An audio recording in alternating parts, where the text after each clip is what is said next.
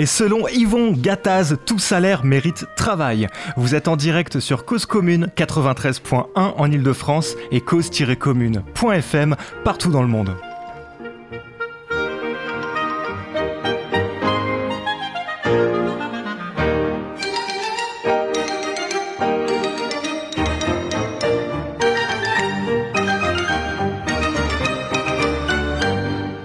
Bienvenue dans Cause à effet, comme chaque mardi à 21h, le seul magazine dédié, que je sache, hein, aux questions du travail et de l'emploi. Et lorsque l'on parle de travail, il arrive bien souvent que l'on parle revenu de base. Il existe une petite musique euh, qui pose la question de la place du revenu dans notre société. Alors autrefois, on avait une formation initiale qui nous amenait à un travail qui était l'œuvre d'une vie, traduisant ainsi les détresses que les cessations d'activité peuvent provoquer.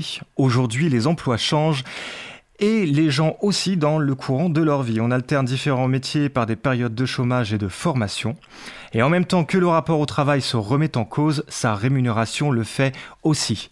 Revenu de base, revenu universel, allocation universelle, salaire à vie et même revenu universel d'existence.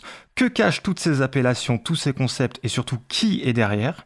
Entre ceux qui prônent la décroissance, ceux qui prônent la fin du travail, ceux qui veulent faciliter l'aide sociale et ceux qui pensent que c'est aux citoyens de décider du financement de leur vie, il y a derrière le rapport au revenu des utopies très fortes et surtout très différentes. Alors pour y voir plus clair, j'ai voulu recevoir ce soir quelqu'un qui puisse nous apporter plus qu'une expertise, un témoignage, quelqu'un qui a essayé de confronter un concept utopique à sa réalité. J'accueille ce soir Benoît Hamon. Benoît, bonsoir. Bonsoir. Alors Benoît, tu es cofondateur d'un mouvement politique qui s'appelle Génération S.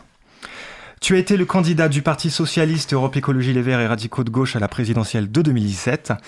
Euh, tu es conseiller régional d'Île-de-France actuellement, ancien ministre de l'Éducation et ministre délégué à l'économie sociale et solidaire précédemment.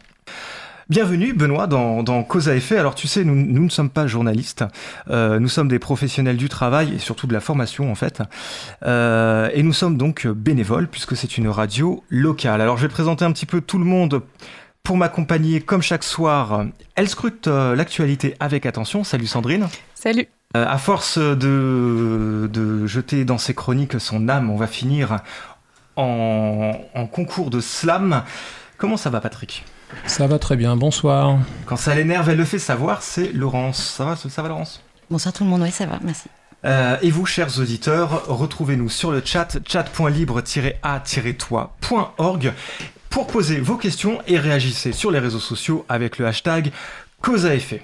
Alors avant de parler à proprement parler du revenu universel euh, d'existence, Benoît, j'aimerais qu'on parle un petit peu de ton regard sur le travail et le travail de demain. Comment t'es venu en fait l'idée du revenu universel d'existence? Euh, Comment ça t'est venu et qu'est-ce qui a fait que ça t'est paru euh, une évidence? Bon, ça, d'abord, ça m'est pas venu tout seul, moi tout seul, fort heureusement. c'est un travail collectif. Bah, ça nous est venu, euh, cette idée, euh, en tout cas on se l'est appropriée, parce qu'elle existait, elle était déjà dans, le paysage intellectuel et politique, parce qu'on a tiré les conséquences euh, d'une forme bah, d'impasse. L'impasse, c'est, la première, si le travail se raréfie, ce qui était notre conviction à partir de d'analyse qu'on avait, puis à partir d'études qui existaient et qui montraient qu'il y avait euh, aujourd'hui un impact de la révolution numérique sur le travail qui allait euh, se traduire par euh, moins d'emplois, mais moins d'emplois global, hein, pas simplement des emplois peu ou pas qualifiés. Il y a aussi plein d'emplois de, qui sont des emplois intellectuels, cognitifs, qui allaient être remplacés par des logiciels, de l'intelligence artificielle, etc. Donc si le travail se raréfie, que la sécurité sociale continue à être financée par le travail, comment allait-on garder une protection sociale avec moins de travail. Première euh, impasse euh, qui nous amène, euh, d'ailleurs, chaque année sur la question des retraites, à considérer que bah, il faut allonger la durée de cotisation, il faut moins payer de pension, mais qu'on ne pourra pas continuer à vivre avec ce système de retraite tel que les libéraux le défendent. Puis la deuxième chose, c'était de se dire, en tout cas de constater, qu'en réalité, en tout cas pour ce qui était de la social-démocratie, euh, on cherchait à, nouer un compromis entre le capital et le travail, à redonner du pouvoir euh, aux salariés par euh, la négociation collective, par la démocratie sociale. Or, on y parvient de moins en moins et on n'arrive pas à réarmer, à rééquiper les, salariés depuis de nombreuses années. et quelles que soient d'ailleurs les propositions qui sont faites, que moi je trouve intéressantes, hein, sur le renforcement des droits des salariés, dans les conseils de surveillance, dans les conseils d'administration, dans les faits, ce rapport capital-travail ne cesse de se dégrader parce que les salariés ont de moins en moins de pouvoir. Et le revenu universel d'existence, il n'est pas simplement un moyen de donner du pouvoir d'achat aux salariés, il est un moyen de donner de l'autonomie et du pouvoir euh, aux travailleurs. Ce qui change euh, à peu près tout. Puisque euh, le revenu universel, il permet de répondre à une question démocratique fondamentale. L'ordre économique est-il privé de démocratie? Est-ce que la démocratie s'arrête aux portes de l'atelier? Avec le revenu universel, non, puisqu'elle fait irruption à travers le pouvoir du salarié à négocier avec son employeur. Et deux, elle répond à une question fondamentale, c'est le travail se limite-t-il à l'emploi? Ou faut-il euh, au contraire reconnaître le fait qu'il y a du travail hors de l'emploi? Et si il existe du travail hors de l'emploi, comment reconnaît-on euh, ce travail-là et comment le valorise-t-on Et le revenu universel bah, répond à cela. Et, donc ça c'est le, principe de base. Oui, mais c'est pour ça, c'est comme ça, en clair, que nous, je dis nous parce que c'était, je veux dire je, ce serait bien prétentieux, en tout cas nous, collectivement, au moment où on a préparé ma candidature à l'élection présidentielle dans les primaires, comme ça, qu'on est arrivé à l'idée selon laquelle euh, si nous voulions euh, réfléchir sérieusement à la manière de permettre euh, aux individus de s'émanciper et donc de s'épanouir, il fallait défendre le revenu universel. Alors, tu as dit en introduction que c'est une utopie.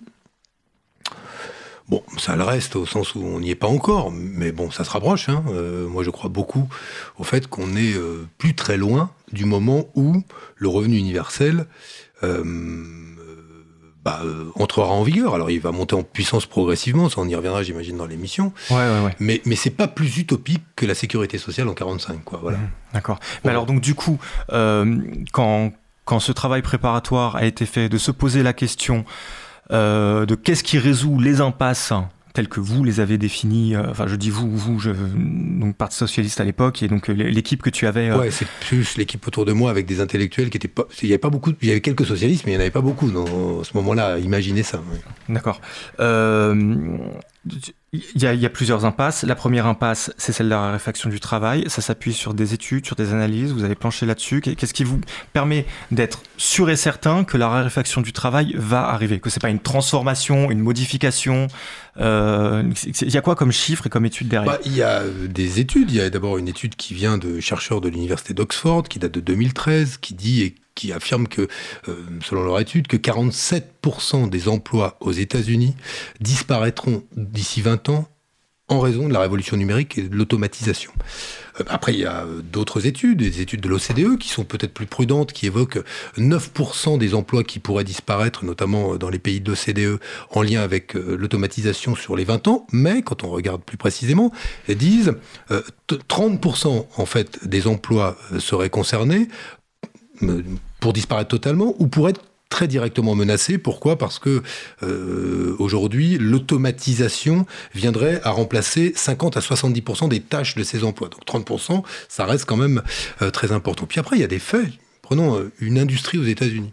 L'industrie de l'acier, dont on parle beaucoup, puisque en ce moment, puisque Donald Trump vient de rétablir les droits de douane sur l'acier. Mais l'acier, aux États-Unis, en 1982, on produisait 75 euh, millions de tonnes d'acier aux États-Unis avec 289 000 salariés.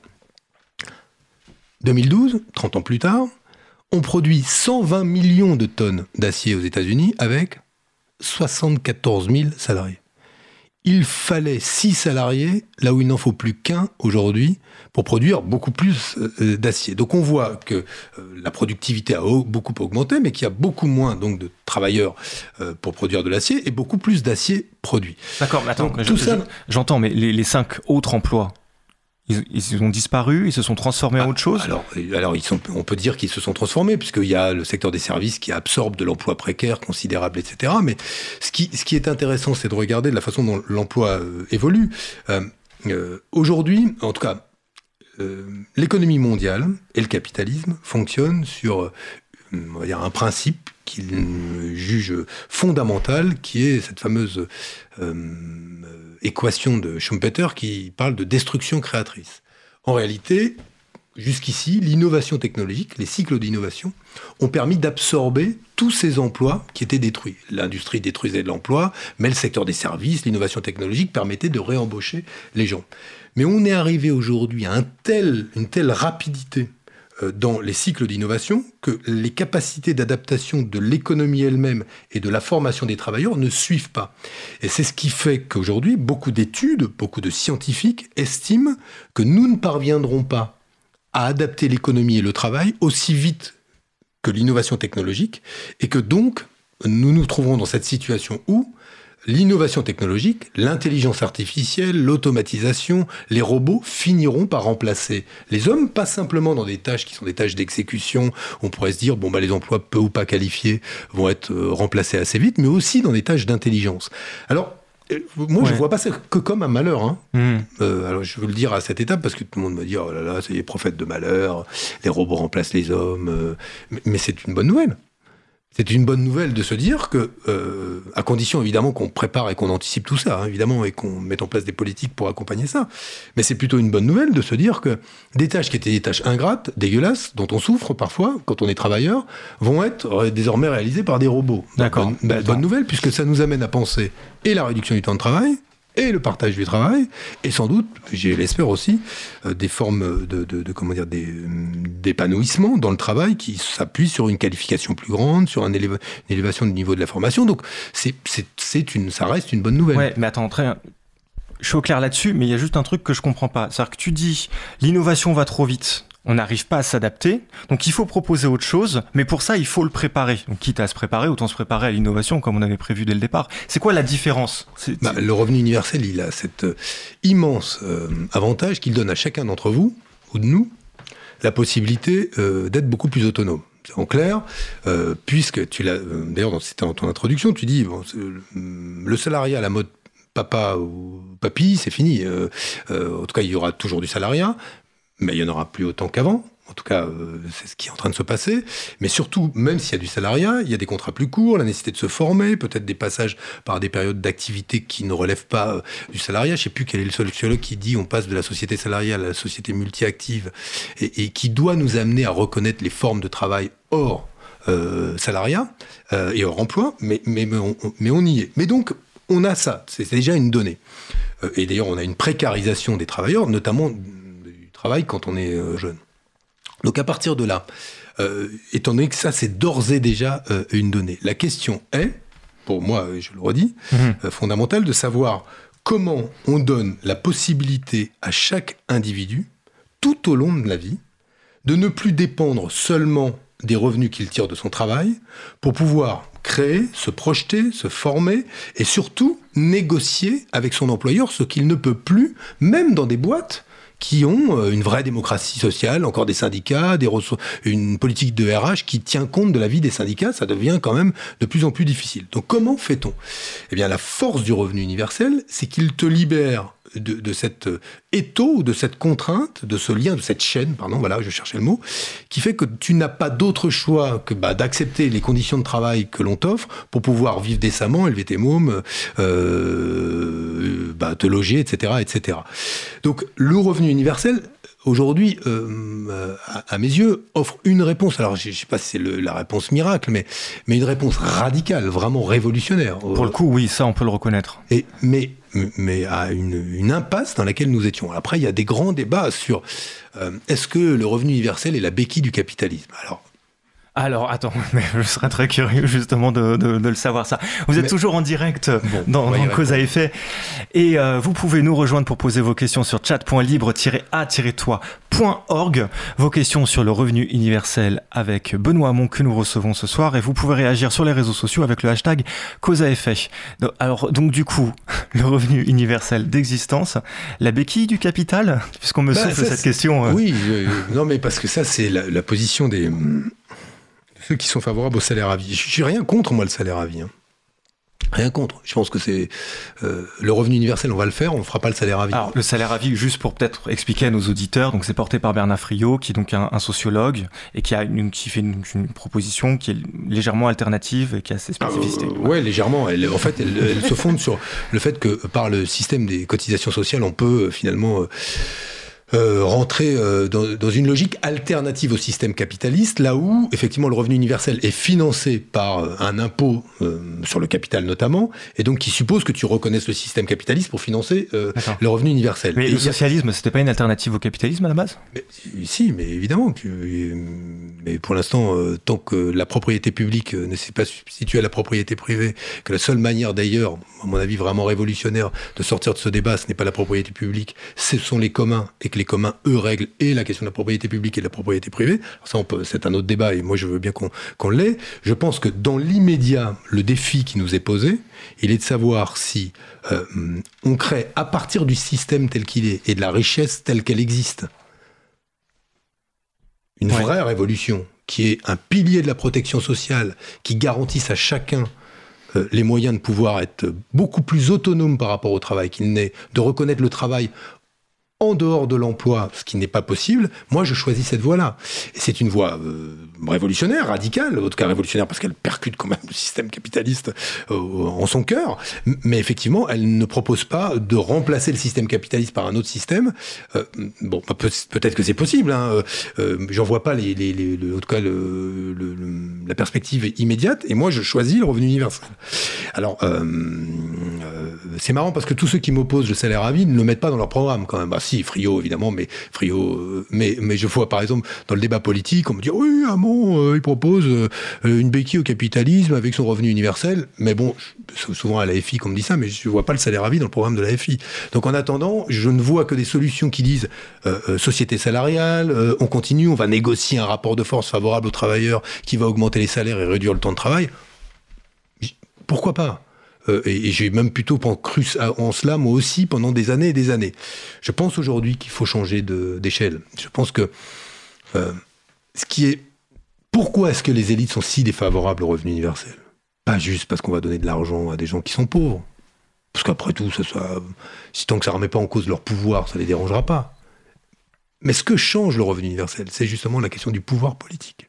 Aujourd'hui, la sphère économique et entrepreneuriale est préservée en quelque sorte de la démocratie. Mmh. Présé en tout cas, étanche à la voix et à la parole des salariés. En tout cas, une parole euh, forte et efficace. Le revenu universel, il change radicalement cela. Et la résistance des, on va dire des élites au revenu universel procède plus de cette inquiétude qu'elle a de voir grandir et croître la parole et donc le pouvoir des salariés que du fait qu'on distribue euh, même 450 milliards. Alors évidemment, ça va leur faire un peu mal au, à la poche, mais, mais bon, est-ce que euh, je, crois vraiment que derrière tout ça, il y a un vrai projet démocratique et politique. C'est ce qui énerve beaucoup, beaucoup de monde. Ouais, les élites dont tu fais partie, Frédéric ah, Lefebvre ouais. aussi. Donc c'est quand même assez partagé. Il y, a, il, y a, il y, a, des gens qui le proposent, peut-être pas forcément toujours sur les mêmes formes. Et effectivement, il y en a qui. qui oui, qui comme Karl Marx, qui faisait partie des élites de son époque. Donc, je veux dire, quand je te dis ça, je parle de ce qui fait système. Alors, est-ce que euh, peut naître d'une une parole, euh, heureusement d'ailleurs que le, le, le, système, euh, en tout cas les idées qui ont contribué à remettre en cause à différentes époques euh, le système, y compris en, en 1789, ont été euh, portés par des gens qui bah, avaient euh, côtoyé le système. et c'est une caractéristique de, toutes les époques. Ce que je veux simplement dire, c'est que le projet de Lefebvre, c'est pas le même que le mien. Euh, Alors Frédéric Lefebvre, donc ouais, on peut rappeler, et des libéraux, qui, qui UM, ouais, donc ouais, UMP, UMP, il est toujours, qui défend hein. le revenu universel comme un substitut à la protection sociale, ce qui n'est pas mon cas. Moi, je ne dis pas le revenu universel remplace toutes les allocations.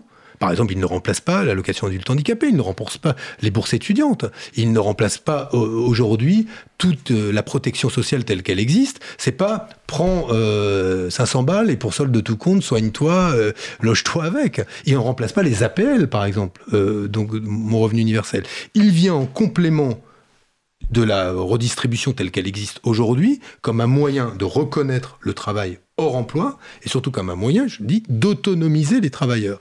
C'est alors on, peut, si on, le met le revenu universel au-delà du seuil de pauvreté, on pourrait considérer qu'il se substitue au RSA tel qu'il existe, qui lui en deçà du seuil de pauvreté.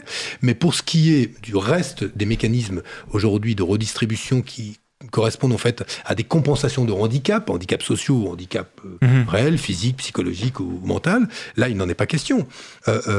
Et, et, donc, ça n'est pas le projet des libéraux qui, en clair, veulent mettre en place un système où on oublie euh, les cotisations sociales telles qu'elles existent, on oublie la sécurité sociale et on crée une sorte de minimum euh, avec lequel chacun bah, se débrouille et qui est universel comme il existait des allocations euh, familiales sans condition de ressources et comme il existe des systèmes universels que sont le remboursement, par exemple, par l'assurance maladie de votre grippe. Euh, Bolloré, il est remboursé de la même manière que toi euh, de sa grippe. Voilà, bah oui.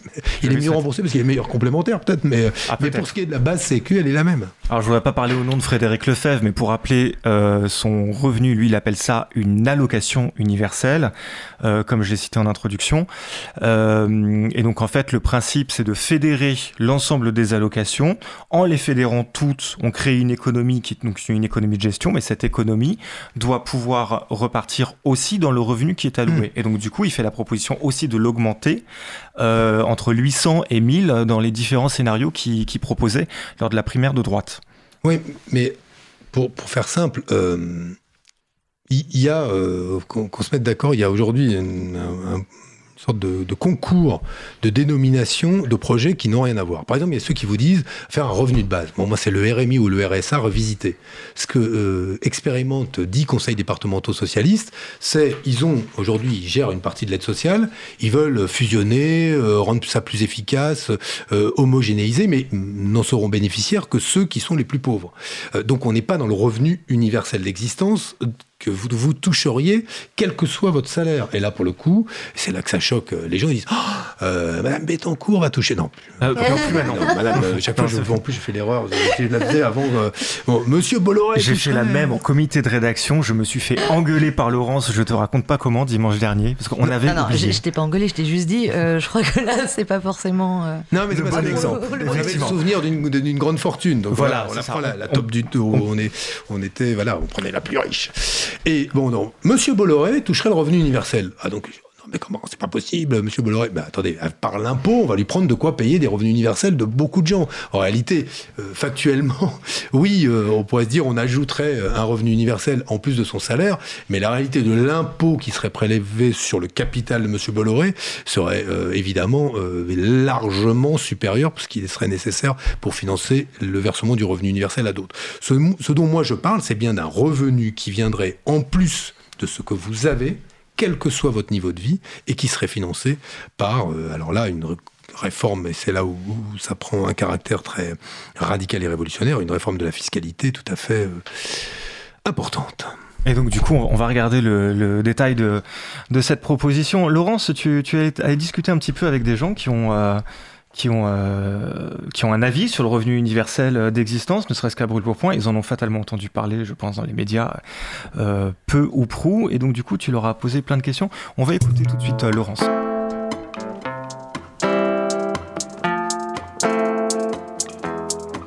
Justement, quand j'ai préparé l'émission, il y a un chiffre qui m'a interpellé et plus précisément, en fait, c'est un sondage qui a été publié en janvier 2018 et qui disait 63% des Français sont opposés à la création d'un revenu universel.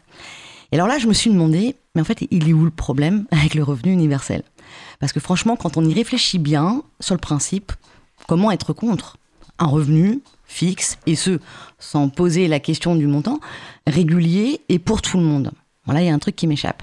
Alors je suis sortie de ma tête et j'ai profité de quelques rencontres inopinées euh, lors d'un déplacement professionnel pour parler justement de cette idée euh, de revenu universel. Et là, je me suis dit, Eureka, mais pleine de gravité. Car oui, j'ai compris que si tout le monde est en majorité d'accord pour ne pas être d'accord avec cette idée de revenu universel, c'est parce qu'au fond, personne n'y croit une sorte de folie astronomique. Hein. C'est un peu comme marcher sur la Lune. Non, bah, ça en fait, non, ça c'est vrai qu'on l'a déjà fait. Mais disons une sorte d'idée brillante, mais aussi furtive qu'une étoile qu'on laisse immédiatement filer. On voit bien le principe, à quoi cela pourrait servir, mais pas question de croire au Père Noël ou de compter sur le pouvoir politique ou économique. Ah ça pourrait être une solution euh, dans le sens où bah, les, les, personnes qui sont vraiment dans le besoin, etc., ou qui n'ont pas de travail ou pas la possibilité d'en avoir, bah, ça leur donnerait pour le coup voilà, une sorte de bourse, on va dire. Après, la question, est-ce que ça serait vraiment possible par rapport aux grosses sociétés, aux FTN, aux multinationales Honnêtement, moi je pense que tous, ces gens-là, entre guillemets, s'opposeraient à ça. Et euh, voilà, je, ne pense pas que ça serait possible. Je pense que c'est de la poudre aux yeux pour, euh, pour attirer euh, des électeurs et, c'est purement spéculatif. Ça n'a pas marché. Alors, le revenu universel brut ce serait idéal dans un monde idéal. On n'est pas dans un monde idéal. Aujourd'hui, les richesses sont très mal partagées. Et donc, je ne sais pas comment il serait financé, donc je n'y crois pas. Pour moi, les politiques, les bien placés, ben ils sont très copains avec euh, tel entrepreneur, ils ont les lobbies à leurs pieds, donc euh, ils pourraient effectivement, ça, serait possible, mais à cause des lobbies, à cause de voilà la société de consommation moderne où on est actuellement, je pense que ça serait très très difficile à mettre un plan d'action euh, en place, surtout universel. Bon, j'ai dit impossible, mais en même temps, c'est pas pour ça qu'on ne peut pas avoir quelques suggestions sur la mise en œuvre du revenu universel. Par exemple, le montant. Alors il faudrait l'indexer sur le niveau euh, de la vie, euh, donc il peut être différent en fonction des régions, euh, des pays par exemple, et être juste pour qu'on ne manque de rien. allez, entre, entre une tranche entre 1800 et, et 2500 euros après, ça dépend des profils, ça dépend, je pense, euh, si vous vivez tout seul, si vous avez un enfant à votre charge. mais entre 1800 et 2005, je pense que ça serait plutôt raisonnable. Je pense qu'on peut très bien vivre avec 2000 euros par mois. En vérité, quand on s'y penche, elle n'est pas si mal cette idée de revenu universel. Alors bien sûr, bien sûr, c'est du rêve. Mais bon, on ouvre des possibilités, ça donne des idées sur des nouvelles activités qu'on pourrait faire. En fait, quand on parle du revenu universel, ce dont parlent le plus les gens, c'est du temps et du rythme de leur vie, de leur course contre la montre quotidienne, du fait de devoir toujours faire plus avec le même temps ou moins du fait d'être coincé entre ce temps où il faut produire et ce temps nécessaire pour continuer à se former à tout ce qui change et s'adapter au temps nouveau. Et tout ça pour rester comme on peut dans cette course, même effrénée. Courir après le temps, le temps c'est de l'argent, courir après l'argent c'est QFD. Mais avons-nous encore assez de souffle? Nous sentons-nous capables de continuer à courir à ce rythme alors que la pointe de côté est bien là, tous désappointés que nous sommes Le temps, c'est de l'argent, ou plutôt le temps des uns, c'est de l'argent pour les autres, et c'est d'autant plus vrai aujourd'hui avec tout le temps auquel on s'adonne à donner des données à d'autres. Le temps, c'est de l'argent, mais il serait peut-être temps de sortir de cette impasse à, sens unique et d'inverser le sens de l'équation. Pouvoir dire, l'argent, c'est du temps. Un revenu universel pour du temps de vie. Du temps qui finalement est une ressource qui s'épuise sans renouvellement de stock possible et qui est tout aussi importante pour vivre que l'air ou l'eau. Un bien en somme à préserver, individuellement mais aussi collectivement. Et au fond, ce qui m'a touché dans la parole de ces personnes croisées fortuitement, ce sont leurs désirs. Faire de la musique, écrire du rap et former des plus jeunes, s'occuper de jardins participatifs, passer du temps avec des personnes âgées, leur faire la lecture, bosser dans une association pour aider, rencontrer d'autres personnes ou faire de la radio. Désir d'autre chose, désir de pouvoir consacrer davantage de temps à des activités qui, sur le papier, ne payent pas, ne leur apportent pas de salaire, mais qui, au fond, leur apportent bien plus, qui apportent tout simplement du bien. Du bien pour soi, pour d'autres, du bien commun. Bref, autant de biens produits, impalpables, qu'aucun indicateur économique ne pourra bien mesurer. Et ça, depuis le temps, je crois que c'est bien un principe universel. Il est 21h28 et vous êtes en direct dans Cause à effet, votre magazine du travail, de l'emploi et de la formation. On va faire une petite coupure musicale. Alors lorsque je cherchais une chanson en lien avec le sujet, je me suis dit que ce serait pas mal d'aller regarder du côté de la West Coast ce que racontent les rappeurs du label Aftermath et notamment Snoop Dogg et Dr. Dre avec ce rapport très particulier qu'ils ont avec l'argent. Et alors tu sais sur cette radio euh, Benoît, on aime beaucoup euh, promouvoir la musique libre et a fortiori euh, dans cette émission autant que possible. Alors du coup, je vous propose d'écouter un remix d'un DJ brésilien. Je suis tombé là-dessus cet après-midi, je trouve ça pas mal. Il s'appelle Isotech et il nous propose son travail en Creative Commons by NCSA. Voici The Next Episode.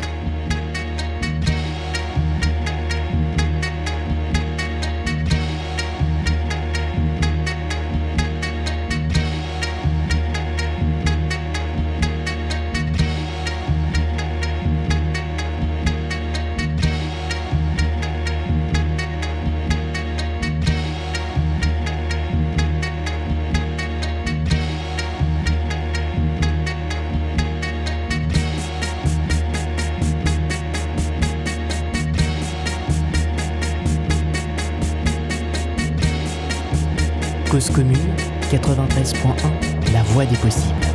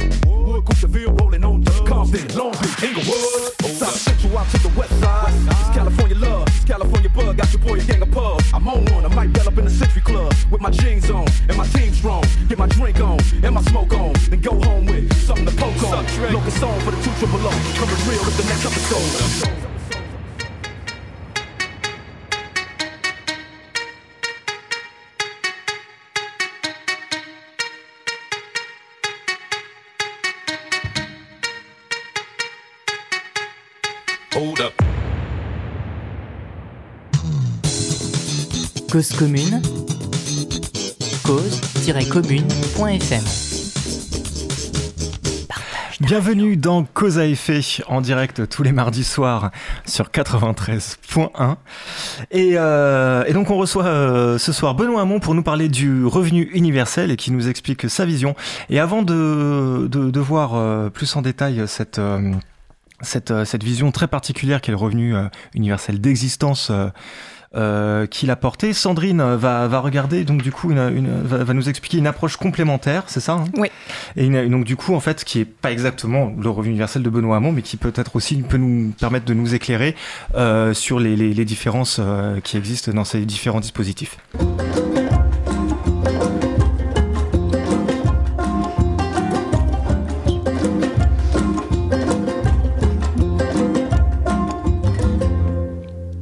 Donc effectivement, Stéphane, comme tu le disais bien, euh, je vais euh, rapporter en fait les propos de Bernard Stiegler.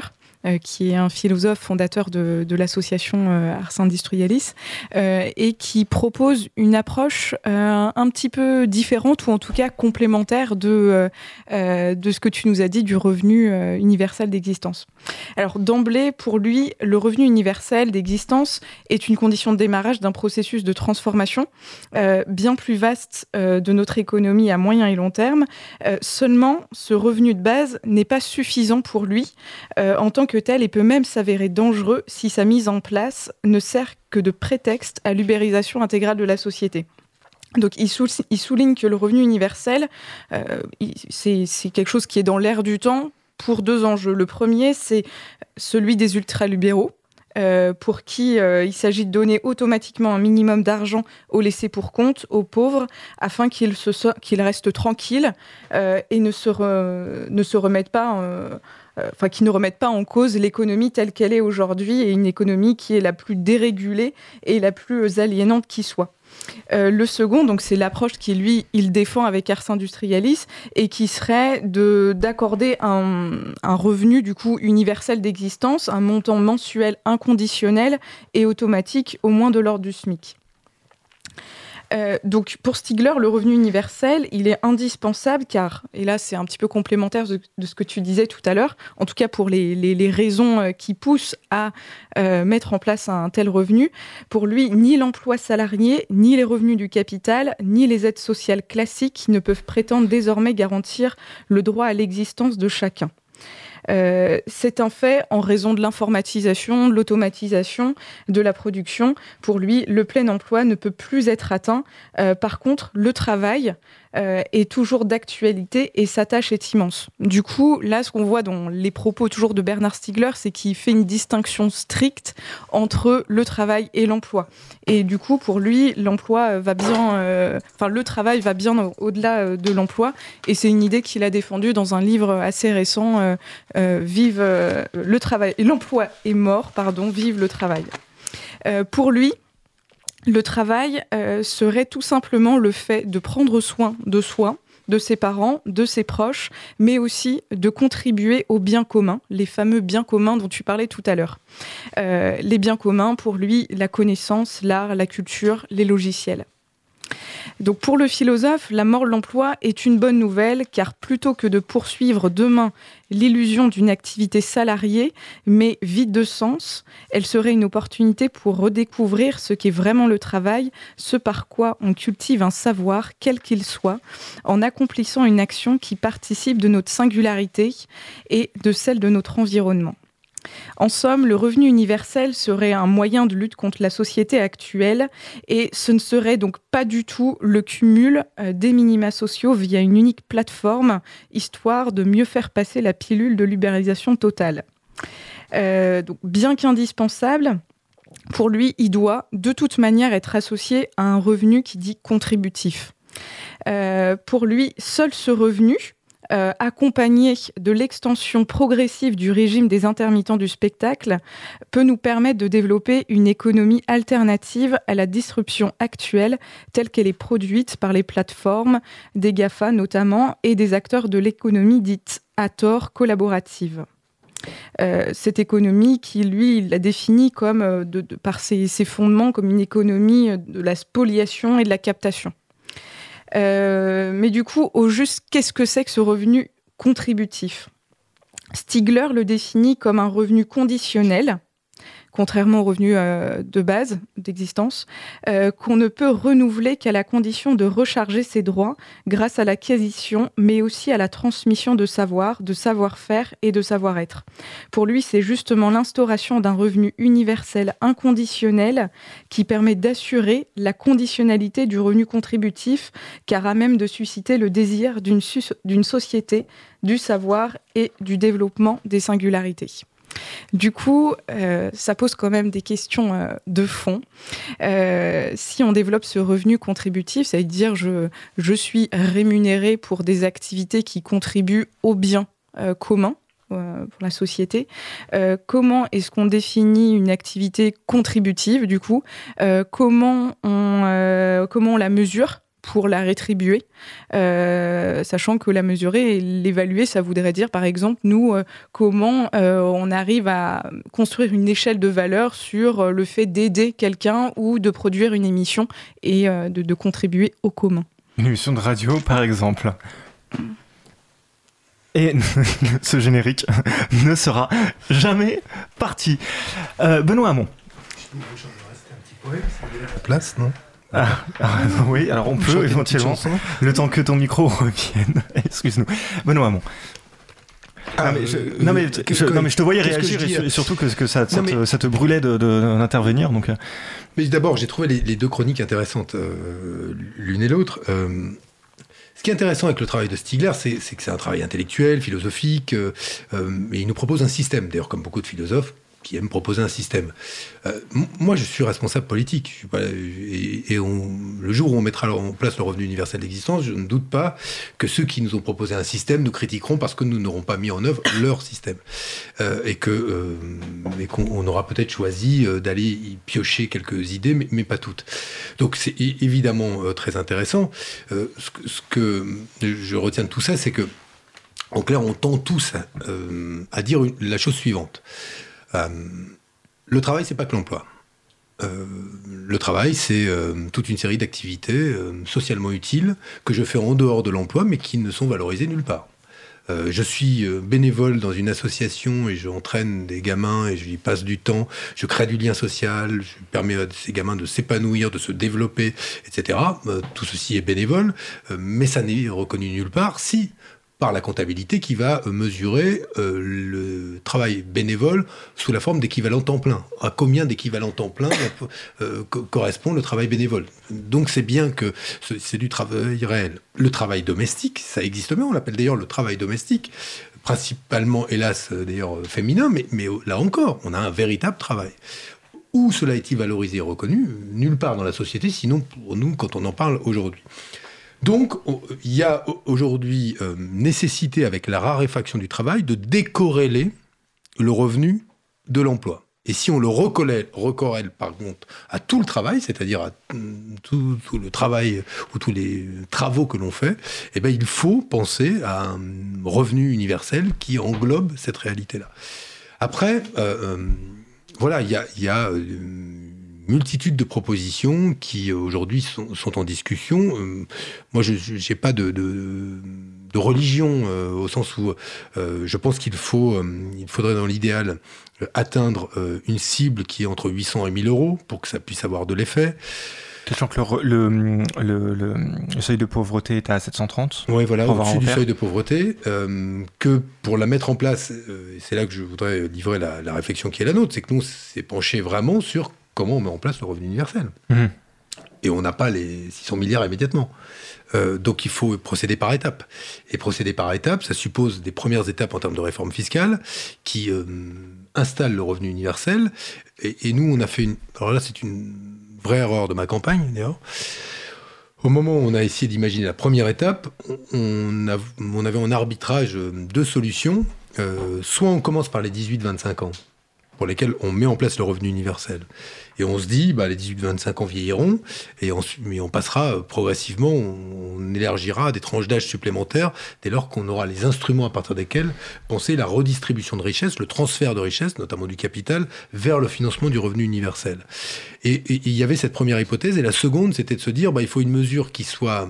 Euh, un bas universel au sens où elle touche tout le monde, mais euh, qui ne soit pas, qui soit conditionné au revenu qu'on avait. C'est ce qu'on a euh, retenu. je ne sais pas si vous vous souvenez, dans la campagne présidentielle, on a proposé un revenu universel dégressif. Et, plus personne n'y a rien compris. C'est-à-dire que les utopistes qui croyaient en l'idée se sont dit, bah ça y est, il oublie, il abandonne l'idée. Et les autres n'ont pas cru euh, à, l'efficacité de la mesure. Résultat, euh, on a eu les votes de personnes sur cette affaire. À partir du moment où tu dis que c'est universel sous condition, enfin, moi, ce que je comprends dans universel, c'est qu'un alien pose son vaisseau, tu lui fais son chèque. C'est ça universel. Oui, mais tu as déjà as aussi des droits universels qui sont des droits dont tu disposes, mais euh, dont, tu ne jouiras pas. Pourquoi? Parce que tu n'es pas en situation à un moment. Tu, tu euh, la sécurité sociale, l'assurance maladie euh, universelle ou les allocations familiales, tu peux avoir des droits, mais dont tu, ne jouiras jamais. C'est pas parce que c'est universel que tu en jouiras un jour. C'est un droit à, mais bon, après, il faut être en situation de pouvoir le faire. Ce, que, ce dont on parle, nous, avec le revenu universel d'existence, c'est que on arrive un jour à ce que, de manière inconditionnel, on touche entre 800, 750, le débat existe, et 1000 euh, euros. Que tu aies un salaire, que tu n'en aies pas, etc. Donc c'est ça que l'on vise. La question c'est comment on passe de rien à cela quelles sont les étapes pour y parvenir. D'accord. Donc et, et, nous, le débat qu'on a eu pendant la présidentielle, c'était bah, est-ce qu'on fait les 18-25 ou est-ce qu'on fait quelque chose qui est euh, euh, pour tout le monde mais dégressif? Et on a choisi cette mauvaise formule du pour tout le monde et dégressif parce qu'on voulait frapper tout le monde, euh, en tout cas les, consciences de tout le monde. Et en fait, on a frappé les consciences de personne. Et là où il aurait fallu sans doute, dans une première étape, de réserver aux 18-25 ans et progressivement l'étendre. Mais ce que je crois intéressant aujourd'hui, c'est de se pencher pas simplement sur la validité du concept, mais sur euh, son caractère euh, praticable. Euh, comment l'oiseau vole? Parce que bon, les, belles idées, je veux dire, des, bouquins de philo, euh, il y en a plein, et moi je me réjouis d'en lire, beaucoup de philosophie. Mais après, il faut que, hum, en politique, l'oiseau vole. C'est-à-dire qu'on arrive à mettre en œuvre le, la, mesure en question. Et, ça, ça demande de faire des concessions, en fait. C'est ça que tu veux dire Non, ça suppose de, bosser. C'est ce qu'on fait, nous, on y travaille. Euh, ce qui est génial dans, dans, l'évolution en un an de l'idée du revenu universel, c'est que le cycle de vie des idées est toujours à peu près le même. Surtout des idées nouvelles. C'est qu'au début, ça fait rigoler. Et souviens-toi, à l'élection présidentielle, tout commence au primaire. Et je fais marrer tout le monde avec mon idée de revenu universel. Euh, me souviens encore de l'émission politique Pujadas, parlez-nous donc de cette idée de taxe sur les robots et de revenu universel. Avec une banane jusque-là, euh, il, est, perché à mon euh, revenu universel, légalisation du cannabis, c'est-à-dire qu'en plus c'est un peu islamo-gauchiste sur les bords, c'est qui va proposer à tout le monde de vivre dans un hamac en vivant avec le revenu universel, en, fumant, en fumant, un pétard, en récitant trois sourates, quoi, tu vois. Bon, c'était à peu près ça. Et si on légalise le cannabis avant le revenu universel, ça, je, te fais la, les idées qui émergent. qui était la caricature. Donc c'était un peu perché. Donc au début ça fait rire. Et puis, dans un deuxième temps, ça installe le doute, et l'idée est perçue comme une menace pour l'ordre établi. Nous en sommes là aujourd'hui. Parce que la troisième étape, ce sera d'installer le changement. Nous avons installé le doute. Et quoi qu'on en dise, et c'était intéressant dans le sondage que tu présentais, 63% des Français contre. Mais, mais, bonne nouvelle qu'on ait déjà autant de gens qui soient pour. On a été biberonné à la question de la religion travail. Euh, l'estime de soi, elle passe par le travail. L'utilité sociale, c'est l'emploi, etc., etc. Non, mais, non, mais là, non, mais enfin, le problème, c'est que justement, il y a, y, a y, y a, une confusion qui est terrible. C'est-à-dire que le, on a été biberonné à l'emploi, mais pas au travail. Mm. Quand tu dis qu'il faut décorréler le revenu mais moi, je le fais. de l'emploi, il faut déjà commencer par décorréler l'emploi du travail. Ce que Tant que cette distinction n'a pas été faite. Mais c'est ce qu'on fait avec le revenu universel. Quand je te dis ça, quand je te dis qu'on a été biberonné à euh, l'estime de soi, c'est euh, la valeur travail, etc., et donc l'emploi, c'est que personne en France ne décorrèle travail et emploi. Et encore moins la légitimité de tirer un revenu qui ne soit pas lié au travail. Et, tu rentres immédiatement dans cette critique, qui est la critique la plus absurde, qui est de dire oh, Vous n'allez quand même pas rémunérer l'inactivité, monsieur Hamon. Mais c'est vous pousser au laxisme. Et tu poses la question à tout le monde. Tu dis Si tu touchais le revenu universel, abandonnerais-tu ton travail? La 95% des gens te disent Jamais de la vie. Alors pourquoi est-ce que les gens le feraient? Personne, dans, les gens on peut avoir parfaitement envie de continuer à travailler, de retrouver des collègues, de se sentir utile euh, socialement et économiquement par le fait qu'on est producteur. Et, donc, cette critique-là, elle est totalement euh, invalide. Et d'ailleurs, dans le peu d'expérimentation dont on dispose, mais qui comme nous éclaire sur l'impact du revenu universel sur le comportement des individus vis-à-vis -vis de l'emploi, on constate quoi? Que dans l'expérience la plus aboutie, celle de Dolphin au Canada, ou là où on a eu un vrai travail statistique, d'études euh, et, de, recherche universitaire, on constate que seulement 1% des hommes ont abandonné leur travail, et à l'époque, entre 4 et 5% des femmes ont abandonné leur travail, mais lié notamment à l'inégalité du poids du travail domestique essentiellement concentré sur les femmes qui trouvaient là l'opportunité justement de pouvoir bah, finalement équilibrer euh, une vie personnelle qui euh, était déjà largement remplie par le travail euh, domestique et une vie professionnelle qui, pesait en plus. Donc il n'y a pas d'incitation à l'arrêt au travail du, revenu universel. Sauf que c'est perçu comme ça. Parce que aujourd'hui, tu auras Vauquier, tu auras Macron, tu auras Hollande, tu auras je ne sais pas si Mélenchon, ce que Mélenchon dit là-dessus, mais ce que, je pense, c'est que euh, la position de l'AFI sur le travail, et euh, je veux dire, c'est euh, elle n'anticipe pas du tout les transformations et les métamorphoses du travail, à mes yeux. Et, euh, et moi, je, je crois aujourd'hui bah, voilà, il faut. Euh... Et les anticipe. Enfin, je, là encore, je veux pas plus parler au nom de. De la France Insoumise. De, de France Insoumise. Mélenchon pourrait venir ici pour te l'interdire. Euh, Méfie-toi. ouais, tout à fait, ouais. Euh, et que, donc, je veux pas autant parler en son nom qu'au nom de Frédéric Lefebvre. Enfin, il apparaît que euh, il y, y, a une anticipation qui se fait euh, chez France Insoumise en inventant les métiers de demain et notamment au travers des métiers de la mer et des métiers de, du, du, du, développement. tu te marres déjà. Non, mais je me marre pas parce que moi je crois beaucoup à, cette, à l'économie bleue, etc. Je suis euh, breton. ce que je veux dire, le travail de demain, il le crée. Tu vois ce que je veux dire? Oui, mais ils ont bien raison parce que tout, en fait, tout ce qui est emploi vert, emploi ah, climatique, tout ça, propose, et, et, euh, fait partie des secteurs dans lesquels il faudra une vraie planification, une vraie stratégie euh, pour créer de l'emploi. Mais je pense aujourd'hui que c'est euh, pas à la hauteur de la métamorphose que nous sommes en train de vivre. C'est une, t'en sortiras pas en disant bon, écoutez, l'économie de la mer euh, euh, va nous permettre de créer suffisamment d'emplois. Pour, il a raison. Je j'ai aucun problème avec ça. Mais là, ce que nous sommes en train de vivre est, à une échelle qui est bien plus importante que le simple fait d'organiser la transition écologique, d'organiser une bah, ou de structurer l'investissement dans des secteurs dont on pense qu'ils seront des secteurs d'avenir. Voilà, je, crois que le revenu universel d'existence, euh, quoi qu'on en dise, euh, moi je l'ai appelé comme la sécurité sociale du, troisième millénaire, mais c'est ça, c'est une révolution assez semblable. Donc ça reste quand même une forme d'allocation particulière. Bah, tu remunères, chaque individu, tu le dis que le simple fait que tu naisses te donne le droit d'avoir les moyens de vivre correctement et que ces moyens de vivre correctement viendront en plus de tout ce que tu vas faire et qui fait que tu mérites salaire parce que tu produis. Voilà ce que l'on dit. Et ça te permet surtout, je le redis, j'insiste sur ce que je disais au début de l'émission, le revenu universel d'existence te donne le pouvoir que tu n'as pas aujourd'hui dans l'entreprise. Je vais prendre un exemple très concret, pour que ce soit très clair. Dans un EHPAD, une aide-soignante, elle est payée combien? À peine un peu plus du SMIC. Voilà. Or aujourd'hui, elle travaille à plein temps, sur un métier dont elle dit aujourd'hui qu'elle souffre. Pourquoi? Parce que dans les EHPAD, tu accueilles des gens de plus en plus âgés, parce qu'ils vivent de plus en plus longtemps, donc de plus en plus dépendants. Or, le nombre de salariés n'a pas augmenté. C'est pas le plan d'une infirmière de plus par nuit du gouvernement qui changera quoi que ce soit. On sait qu'il faudrait au minimum 3 à 5 salariés paramédicaux supplémentaires par EHPAD pour soulager d'une charge de travail euh, indue euh, les euh, aides-soignantes et les infirmières dans, dans ces établissements.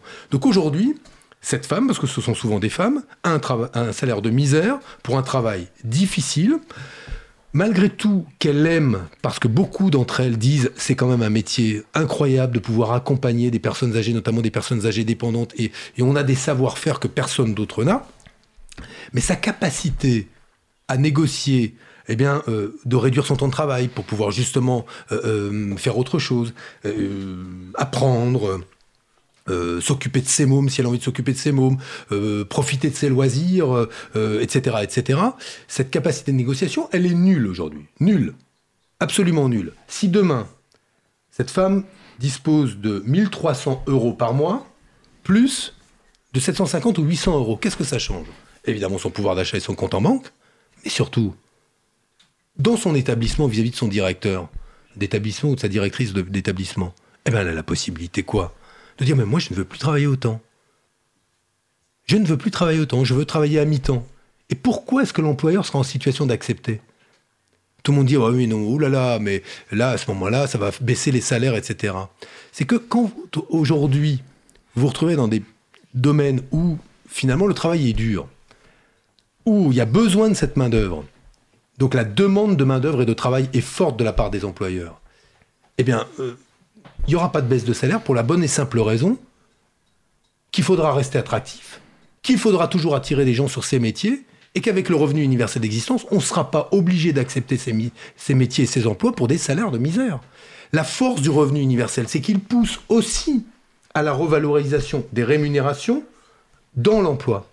Et, parce que la vraie bonne critique que moi j'ai entendue, j'ai entendu deux critiques sur le revenu universel d'existence qui disaient c'est une incitation à la paresse. Donc bon, c'est une bonne critique parce que ça, exige qu'on y réponde, puisqu'il y a tant, beaucoup de gens qui posent la question. Mais l'autre, c'est est-ce que ça va pas augmenter ou contribuer à la baisse des salaires? Ça dépendra objectivement des secteurs. Et là-dessus, on n'a que de la théorie. Je ne peux pas vous dire, euh, euh, bah, on a observé que, puisqu'on n'a jamais observé. On n'a que de la mhm. théorie.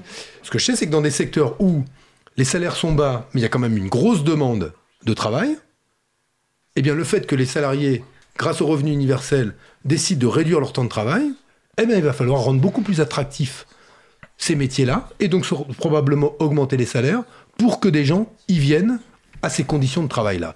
donc, sinon, on leur monte leur salaire. Mais, oui, mais on leur montre leur salaire, quoi. On, tu ne montreras jamais le salaire à l'équivalence de euh, le revenu universel. Et ah, je sais pas, bah, quitte à faire une proposition comme ça, si j'ai 500 signatures et que, que, oui, mais bon, si, si c'est le montant des bah, salaires métier par métier se fixé par la loi, ce serait formidable. Euh, mais c'est pas comme ça que ça se passe. Euh, donc, vaut mieux aujourd'hui penser. Euh, tu dis, il n'y a pas de capacité de négociation. Donc déjà, les syndicats apprécieront. Tu dis parce que c'était proposé à l'époque avant la, réforme de la démocratie sociale, entre autres, tu dis que qu'il n'y a pas de capacité de négociation euh, pour, euh, pour cette salariée-là. Euh, la proposition qui est faite maintenant, c'est que la négociation se fasse directement, non plus par les branches, mais directement dans l'entreprise, ce qui revoit complètement le rôle du syndicat et le lien qu'il a. Ça, c'est pragmatique, ça se fait, ça se fait demain, ça se met tout de suite en place. Euh, bah, c'est une proposition de loi, alors. Hein? non mais je veux dire, mais ça c'est, je veux dire, je pense qu'on arrivera au revenu universel avant qu'on réussisse la négociation sociale entreprise par entreprise pour l'augmentation des salaires. En l'état actuel du rapport de force, euh, je vous le dis franchement, tout ça c'est de la poudre aux yeux. Qui croit aujourd'hui qu'à une époque où euh, euh, d'abord peu, les syndicats n'ont pas ont une implantation assez faible dans le privé, on va dire ça pour dire pudiquement les choses, euh, où le rapport de force est si défavorable au travail et si favorable au capital qu'on va obtenir des augmentations de salaire. Mais nulle part on en obtient nulle part. Donc je préfère, moi, la forme qui est celle du revenu universel, qui par ailleurs propose une vision différente de la société et qui repose sur bah, un nouveau rapport à la valeur travail. Je préfère cette vision-là parce qu'elle a une portée démocratique, euh, civique, et évidemment une portée économique euh, euh, très importante que les, les, les, comment dire, les rustines que l'on pose sur le système depuis des années. Du coup, du coup tu m'auras fait jouer tous les rôles hmm. pour faire l'avocat du diable, extrême gauche, la parole est au patronat et droite. ah bah euh... non mais tu as le droit. Bah il, y a, il y a des patrons éclairés. Hein. Et du patron Mélenchon aussi. Je crois, je crois avoir parlé au nom de tout le monde ce soir. Il est 21h58 et on va se faire une petite pause musicale. Alors finalement, euh, peut-être qu'on pourrait se, se, donner une réponse euh, qui est une une réponse très simple euh, à tout cela. Est-ce que finalement ce serait pas du roots qu'il nous faut euh, on s'écoute tout de suite Trio.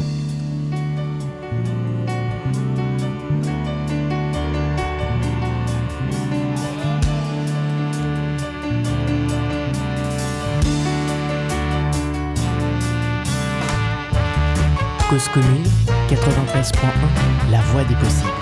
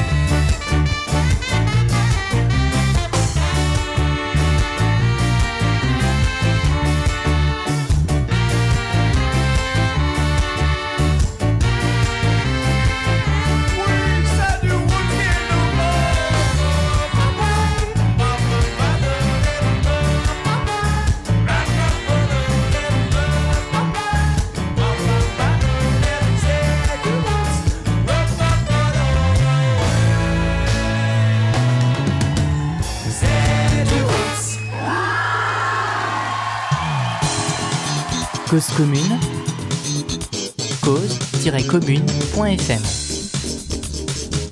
Partage. Vous êtes toujours en direct dans Cause à effet, votre magazine du travail, de l'emploi et de la formation. Ce soir, on essaye d'y voir clair avec euh, le revenu universel. Et pour ce faire, on reçoit Benoît Hamon qui, euh, qui revient sur euh, ses propositions de campagne. Euh, alors, histoire de... euh, de- d'essayer de comprendre un petit peu ce qui est en jeu et, euh, et- et- prendre vraiment un peu de recul sur qu'est-ce qu'il y a dans le fond du fond du fond du revenu universel.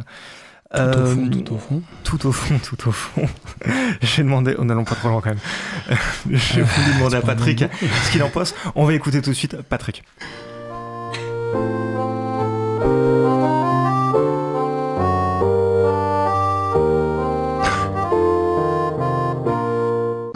Alors Patrick, de quoi vas-tu nous parler ce soir? Alors ce soir, je vais vous parler de compétences douces et de capitalisme cognitif. Euh, oh là attends, il y a un rapport euh, entre le capitalisme cognitif et, et le sujet du revenu universel? Euh, ça, ce sera à vous d'en juger. Moi, moi, je pense qu'il y a des liens. Alors, tout d'abord, les compétences douces, mais qu'est-ce que c'est?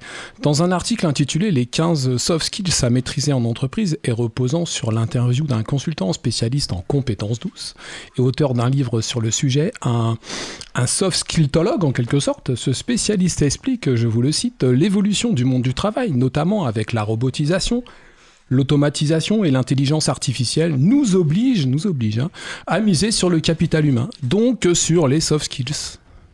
L'auteur de l'article renchérit dans, dans ses commentaires. Les soft skills sont littéralement les compétences douces que l'on peut qualifier de compétences comportementales, transversales et humaines.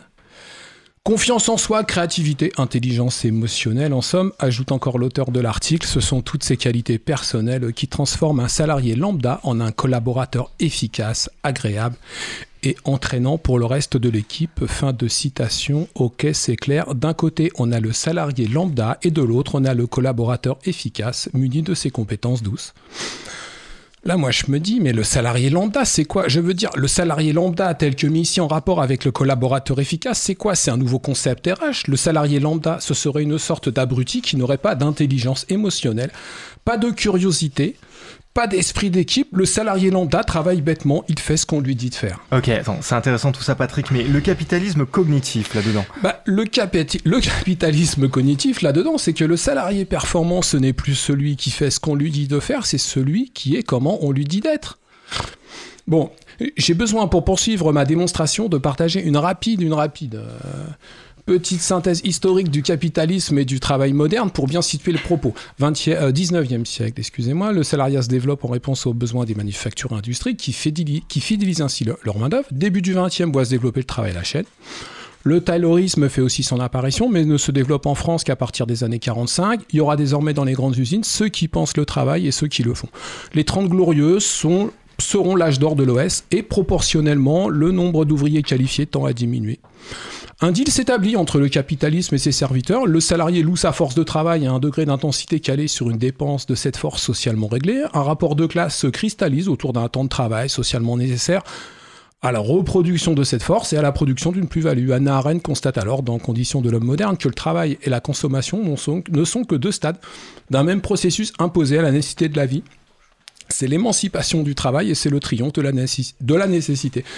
C'est ce que Gors appellera le travail-emploi et qu'il faut bien différencier du travail au sens anthropologique du terme, au sens anthropologique du terme, est pensé comme une activité au service de l'expression de la subjectivité et de la, de la créativité de l'homme. Tiens, posons-nous un moment aux côtés de Gors dans les années 70, écoutons-le décrire les différentes typologies du travail, l'activité pour soi, l'activité autonome pour se réaliser, l'activité de production pour la communauté domestique, et enfin l'activité qui me permet de subsister et que j'échange pour cela contre des biens de consommation via une rémunération, le travail-emploi. Dans les années 80, le capital semble avoir gagné et être la seule solution possible pour gérer la production dans la sphère du travail social de la nécessité. Changer la vie par une sortie du capital est de l'ordre des discours des équilibrateurs. C'est-à-dire, à partir d'un temps libéré par l'augmentation de la productivité dans, la sphère capitalisme du travail autonome, que commence à, s'imaginer un temps consacré à l'activité autonome qui permet de se réaliser. Puis le contexte a changé, le travail a changé. Les années 80, c'est aussi la, montée en puissance du rôle de la connaissance et de l'immatériel dans l'économie. On commence à entendre parler d'intelligence collective. Les modèles du travail sont dépassés. On voit apparaître et se développer la notion de compétence que le sociologue Zarifian définit comme la capacité à apporter une réponse à un événement non prévu qui survient dans le travail. L'autonomie est valorisée. Il faut savoir quoi faire quand on ne dit plus comment faire. Le salarié lambda ne peut plus travailler bêtement. Mais il y a pire pour le capitalisme. Dans la nouvelle société de la connaissance et du numérique, la valeur du travail ne peut plus se mesurer en temps de mise à disposition de la force de travail. On parle dans les années 2000 du travail cognitif qui se présente, nous explique Carlo Vercellone, comme la combinaison d'un travail intellectuel de concertation, de partage et d'élaboration des, savoirs qui s'effectue tant en dehors que dans le temps de travail immédiat de production. Le travail passé dans l'entreprise n'est plus qu'une partie du temps de travail. L'intelligence collective prime sur le capital fixe.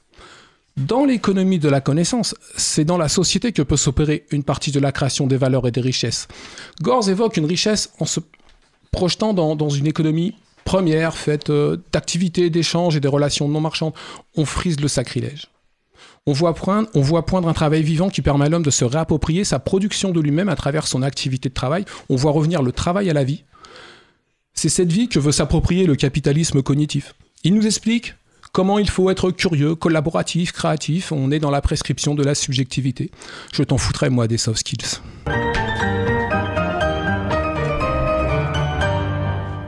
Alors le Benoît, euh, euh, le. Alors Benoît, le revenu universel, ça va mieux dans ce sens-là. Euh, Il y a des expérimentations qui sont faites, ça existe déjà. Ça existe en Alaska. Non, ça existe pas trop en Alaska. Je te sens dubitatif.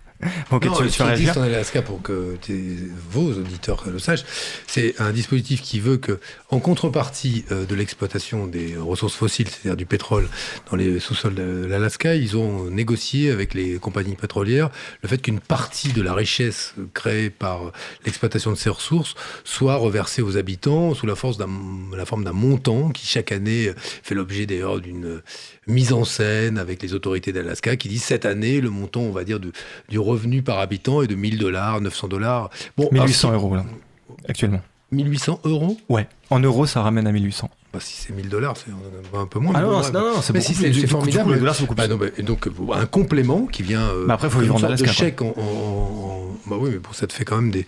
C'est, euh, j'imagine, un 13e mois, quoi, en quelque sorte. On est très loin du revenu universel, comme euh, aujourd'hui dans, les expérimentations qui peuvent exister euh, ici ou là. Comme en Finlande, par exemple? Ça s'est arrêté en Finlande, là, récemment? Oui, je crois qu'on était sur un- quelque chose autour de 580 euros. Euh, je ne sais pas ce qui s'est passé. Je- les, les seules expérimentations intéressantes qu'on ait euh, euh, vues pour l'instant sont en Amérique du Nord. On a des petites choses ici ou là, mais en Amérique du Nord, on a de la, hum, de la recherche autour de ça. On a analysé les conséquences, l'impact du revenu universel. Maintenant, ce qui est intéressant, c'est de voir qui, s'y qui commence à hum, s'approprier cette idée-là. Et moi, j'étais très frappé entre, euh, sur l'espace d'un an, de voir comment, euh, par exemple, le Labour Party de Corbyn n'était pas très pour et maintenant s'y ouvre. Euh, on a vu que le mouvement 5 étoiles en Italie, alors même si, euh, non, je ne vais plus m'en... Ça, c'est pas tellement une référence parce que quand on confie la police, les pouvoirs de police euh, en Italie euh, à un fasciste, euh, je veux dire, c'est qu'on a, euh, bon, on a une drôle d'idée. euh, euh, Le mouvement 5 étoiles est une curieuse référence, effectivement. Oui. non, mais ils ont le revenu universel ou une forme de revenu universel dans leur programme. Mais ils sont, c'est un drôle de parti. Euh, ce qu'il dit sur le plan démocratique, sur le plan écologique ou sur le plan social, euh, on signerait. Mais ce qu'il dit sur les migrants ou l'Europe, moi, je signe pas. Et c'est là où il y a comme, c'est effectivement un drôle de parti. Euh, donc Corbyn s'y intéresse, Sanders aux États-Unis aussi. Euh, donc on voit les, les- les choses évoluer. Et, et je, je pense que hum, voilà, les, progressivement, cette idée s'installera. Je, je le répète, elle est en train de s'installer. Alors, il y a une, il y a une- toi, tu penses qu'il y a une évolution. Euh, D'ailleurs, tu t'as dit un truc euh, quand tu avais une aparté, je ne dirais pas dans quelle tu as dit oui, il y a ceux qui disent ouais, le revenu universel, c'est une idée de droite. Ça, ça, j'adore cette idée-là. Parce que, bon, en, en mode euh, Gaspard Koenig, je veux bien. Il y en a qui le disent, voilà. Mais là, quand dit, tu ouais. prélèves 600 milliards au capital et que tu redistribues à la totalité des salariés, il va falloir me dire dans quel programme de droite tu trouves une idée pareille. Il faut vraiment pas avoir. euh, je- franchement, euh, je, je- Donc, comme il y a plus de droite, Mm. du coup, c'est bon, quoi. Non, mais c'est con. C'est tellement con comme de dire une chose pareille, pardon de le dire. C'est Mhm. absurde. Ça n'a pas de sens. Euh, c'est de- de- D'expliquer aujourd'hui que redonner de l'autonomie aux travailleurs, leur permettre de s'émanciper par rapport à un travail de merde, euh, faut- faut-il être très loin de ce travail de merde pour pouvoir dire une chose pareille? Et, et- et c'est, euh, on a quelque chose qui, aujourd'hui, relève. C'est comparable euh, à euh, la transformation qui a été celle de notre pays au moment de la création de la sécurité sociale. Et d'ailleurs, au passage, les critiques, elles étaient du même ordre. Euh, Elles étaient, vous, vous rendez compte, le pays est ruiné, on a un PIB en sortie de guerre qui est pas élevé, et vous voulez donc, alors que la main-d'œuvre revient des camps de travail ou du STO, vous voulez faire l'assurance maladie et les retraites, mais quel est le transfert de richesse qu'il faudra pour créer tout cela? Ben, Heureusement que le CNR s'est pas arrêté à cette critique-là. Mhm. Si le CNR avait lu euh, Dominique Seux dans les échos, oui, euh, euh, il n'aurait pas fait. Mais heureusement, il n'existait pas, il n'était pas né. Mais, mais, mais à l'ép- à l'époque, euh, voilà, on ne s'est pas arrêté à cela et on a fait l'assurance maladie. Ben, le revenu universel, c'est pareil. La question, c'est y a-t-il la volonté politique de construire la sécurité sociale du troisième millénaire? Moi, je pense que non seulement les moyens existent, ils sont à portée de main. Il ne serait pas plus douloureux pour notre économie que ne l'était la création de la Sécu en 45. Après, ce qu'il manque aujourd'hui, c'est la sécurité sociale. Et quand je vois, non, la, volonté politique, pardon. Mais que, quand je vois cette forme de, faut-il qu'on soit en désordre euh, intellectuel pour euh, imaginer que le revenu universel qui prélèverait dans ce qu'on propose près de 600 milliards d'euros du capital pour le transférer vers euh, bah, les travailleurs sous toutes les formes, sans être pour autant obligatoirement des travailleurs qui ont un Mhm. emploi, pour y voir une mesure de droite. Si c'est de droite, je suis de droite. hein. Oui, d'accord. Non, non, mais euh, on évoquait effectivement les, les- très en vrac l'ensemble des retours qui, qui, qui pouvaient venir quand on abordait Mais ce c'est pas- sujet. c'est parce que c'est pas la le- première fois que je l'entends que je te le dis. euh, Non, non, mais je, je sens que, que ça te brûle. Et puis c'est vrai que nous aussi, en, en préparant l'émission, on a, on a entendu ces choses. Euh, et puis d'autres encore. L'idée fait son chemin. Et, et déjà, on parlait de revenu universel en 1972 aux États-Unis, quand Nixon reproposait son mandat. Ben oui, je, te vois bondir. Euh, euh, donc c'est le sénateur McGovern euh, qui a eu un score historique puisqu'il a perdu tous les États démocrates sauf un. Donc c'est un démocrate et donc Nixon, pour rappeler, c'est un, républicain. Donc on perd les États parce que c'est un, scrutin euh, indirect. Donc il y a eu un score historique qui s'est passé, qui n'est pas sans rappeler la, présidentielle de 2017 si on fait des, des, parallèles historiques. Donc, mais sans provocation aucune de ma part. hein, la, question que je me pose en faisant le lien, mais tu l'as fait toi-même tout à l'heure, entre, euh, entre le résultat et le... euh, et, le, et, la, et la posture du politique, est-ce que c'est vraiment le rôle du politique d'avancer ces, idées- ces idées-là? Est-ce que c'est, tu vois, est-ce que c'est vraiment le, le- le- Alors, la je- fonction d'un candidat présidentiel? franchement. Quelqu'un Bah, oui. pense-t-il que mon score est lié au revenu universel plus qu'au bilan de François Hollande? Non mais sérieusement, si on croit que c'est le revenu universel d'existence qui explique le score que j'ai fait et pas le, quinquennat de faillite politique et morale tel qu'il a été perçu par les gens. Après, je, rentre pas, mais bon, je, pense que euh, objectivement, on, Enfin, le l'enfant- d'existence, ce serait lui attribuer Non, une responsabilité qu'il n'a pas dans, dans ce qui s'est passé. Tu peux, tu peux, on peut me reprocher, on peut me reprocher à ma campagne euh, des erreurs que j'ai faites. euh, on peut lui reprocher des choses sur lesquelles je n'avais aucune influence. Oui, mais justement, je veux pas être dans ça. Les, les stoïciens te disent qu'il faut euh, faire euh, la différence entre ce sur quoi tu as de l'influence et ce sur quoi Mhm. tu n'en as pas.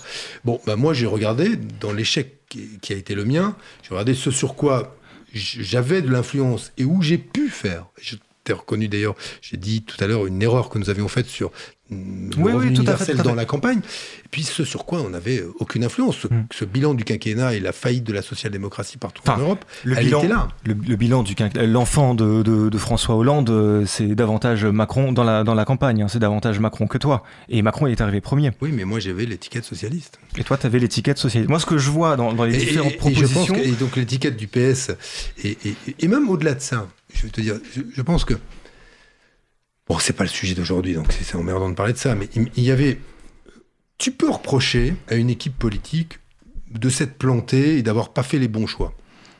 Tu dis, bah oui, mais vous nous aviez dit que ça, ça marcherait, ça n'a pas marché, et on vous sanctionne. Ça existe, ça. Et, euh, mais là, il y avait plus qu'une faillite politique. La déchéance de nationalité, la loi travail à la fin, ça rajoute une faillite morale à la faillite politique.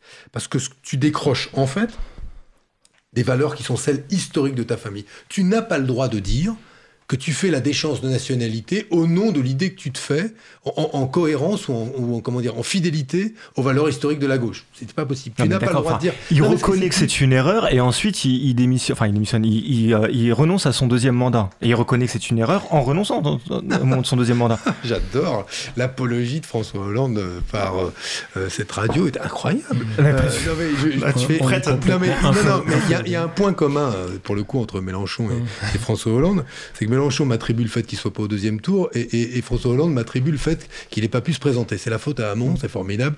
Donc moi au moins je les aurais réunis, c'est pas seulement 30 Je, ans de je demande si c'est pas la faute au Ah mais ça c'est bien ça. T'as- fait le grand soir en fait, malgré oui, toi. je suis très heureux de les avoir réunis. Ouais.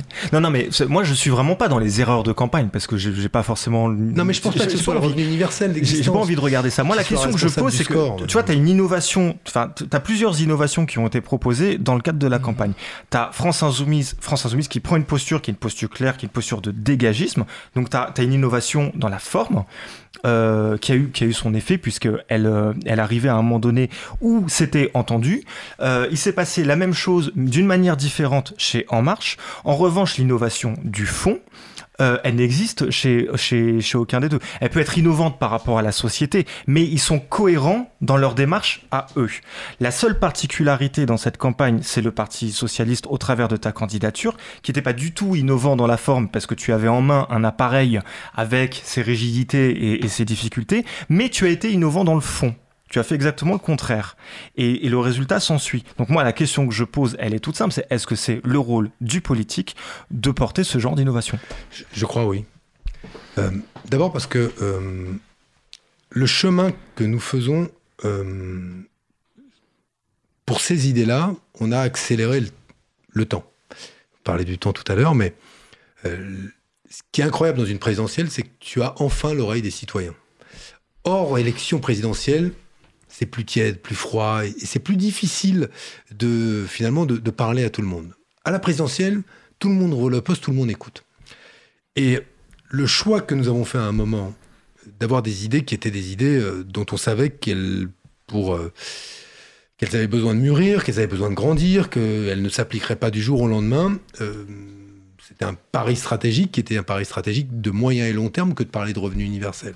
Mais moi, je me réjouis de, l'avancée de cette idée-là. On, l'évoquait tout à l'heure, en Suisse, ils ont fait un référendum, le revenu universel a perdu. Première fois qu'ils posaient la question. Mais regardez tout ce qu'a adopté la Suisse et qui est passé par trois ou quatre référendums avant que l'idée soit adoptée. Mais là encore, on avait d'ailleurs un résultat en Suisse qui n'était pas du tout dégueulasse, qui était plus de 20%, je crois, qui a été fait en, faveur du revenu universel. Et, et l'idée euh, est posée, elle existe dans le débat politique et elle grandit. Eh bien, en France, euh, euh, je peux te dire que, en tout cas, tous ceux qui sont des partisans du revenu universel dans le monde ont vu que pour la première fois, le candidat à une élection majeure dans un grand pays euh, avec une économie forte a porté la question du revenu universel d'existence dans le débat et qu'on l'a fait avancer. Donc moi je préfère, bah, je veux dire les plaidoyer dans le désert c'est sympathique, mais quand t'as personne qui t'écoute, t'as pas, pas de risque d'être contredit. et donc je peux dire oui vive le revenu universel si personne me contredit. Là oui on a une vraie confrontation et une confrontation où les gens ont fait part de leurs doutes, euh, des fois de leur euh, rejet de la position, mais on a interrogé le travail, le contenu de leur travail. Combien de personnes m'ont dit, mais c'est vrai que, objectivement, si je le pouvais, euh, ou je réduirais mon temps de travail, ou je le changerais mon travail, parce qu'il ne me satisfait pas tel quel. Alors il y en a qui sont très heureux au travail, mais ce sont souvent les gens qui sont heureux au travail qui font les lois travail pour tous les autres et, qui expliquent comment euh, ça devrait se passer. Loi El Khomri, loi Macron, ordonnance travail. Si c'était pas fait par des gens qui sont contents d'aller bosser tous les matins, peut-être que ces lois prendraient en compte la réalité de la souffrance au travail, la montée du burn-out, la montée des risques psychosociaux, toute cette transformation du travail qui fait qu'en entreprise, tu n'as plus de conflit d'intérêts. Tout le monde, c'est une communauté qui tend à euh, euh, travailler au même projet. Tu as des logiques. C'est très intéressant de voir que dans les discours sur le management, il y a quelques années, on parlait d'hierarchie. Il n'y a plus de hiérarchie dans les entreprises maintenant. Dans les cours et dans les bouquins, on ne te parle plus que de projet. Parce que la hiérarchie aurait disparu. Mais mon œil, Évidemment qu'elle n'a pas disparu. Évidemment que les conflits d'intérêts n'ont pas disparu. Tant on sait aujourd'hui que l'intérêt des actionnaires peut être totalement orthogonal par rapport aux intérêts de l'entreprise elle-même et évidemment des salariés à l'intérieur de l'entreprise. Donc, on, est dans un moment où on, a besoin de se réintéresser à la question du travail. Le revenu universel permet de se réintéresser à la question du travail, pas seulement à s'intéresser à, euh, à, la question de la place dans la société. Et notre place dans la société, y compris dans la hiérarchie sociale, doit-elle être seulement déterminée par l'emploi qu'on occupe? Moi, je ne le pense pas. Et je pense effectivement que c'est assez révolutionnaire de le dire, mais que cette révolution, elle est à portée de main. Parce qu'il y a beaucoup de, comment dire, de projets dont on nous parle qui ne sont pas à portée de main. Celle-là l'est. Tant en termes de financement que de transformation de nos mécanismes de solidarité, de notre protection sociale et de notre rapport au travail. Donc, euh, euh, moi, je suis très heureux qu'on ait pu porter une idée aussi euh, ébouriffante à l'élection présidentielle. Est-ce que ça remet en cause la croissance? Je prends tout de suite à la volée. Alors...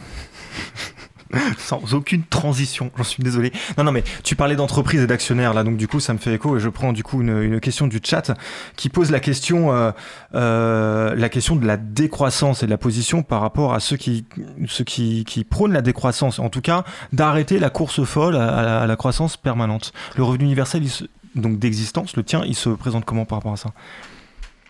Bah, écoutez, en tout cas, il s'intègre à un projet politique euh, qui milite pour la tempérance, c'est-à-dire euh, si on ne s'affranchit pas du dogme de la croissance de la richesse matérielle, si on pense que le bonheur des individus continue à être indexé sur la croissance du PIB, ce qui est une hérésie totale puisqu'on sait que c'est pas le cas, euh, on finira par avoir exploité tous les stocks de ressources euh, qui existent et on, finira dans le mur. D'ailleurs, on a maintenant suffisamment de rapports scientifiques pour nous montrer que l'hypothèse de réchauffement climatique sur, laquelle nous avons installé euh, aujourd'hui le développement du monde est une hypothèse haute, c'est-à-dire la pire. C'est on n'est pas du tout dans euh, l'hypothèse des plus de degrés, on est bien au-delà.